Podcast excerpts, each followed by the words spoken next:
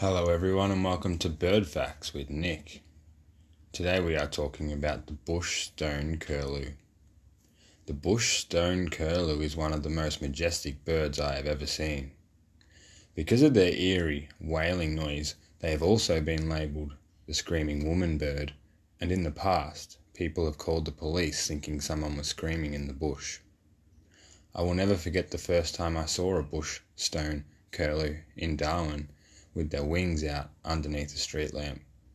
The lights reflected a radiance off their beautiful feathers that for a moment made me think I was living in a world where Pokemon existed. Sadly, the bush stone-curlew is in immediate danger of becoming extinct, with very few baby birds making it through to adulthood. Please, help protect our bush stone-curlews. Thank you for listening, and join us next time on Bird Facts with Nick.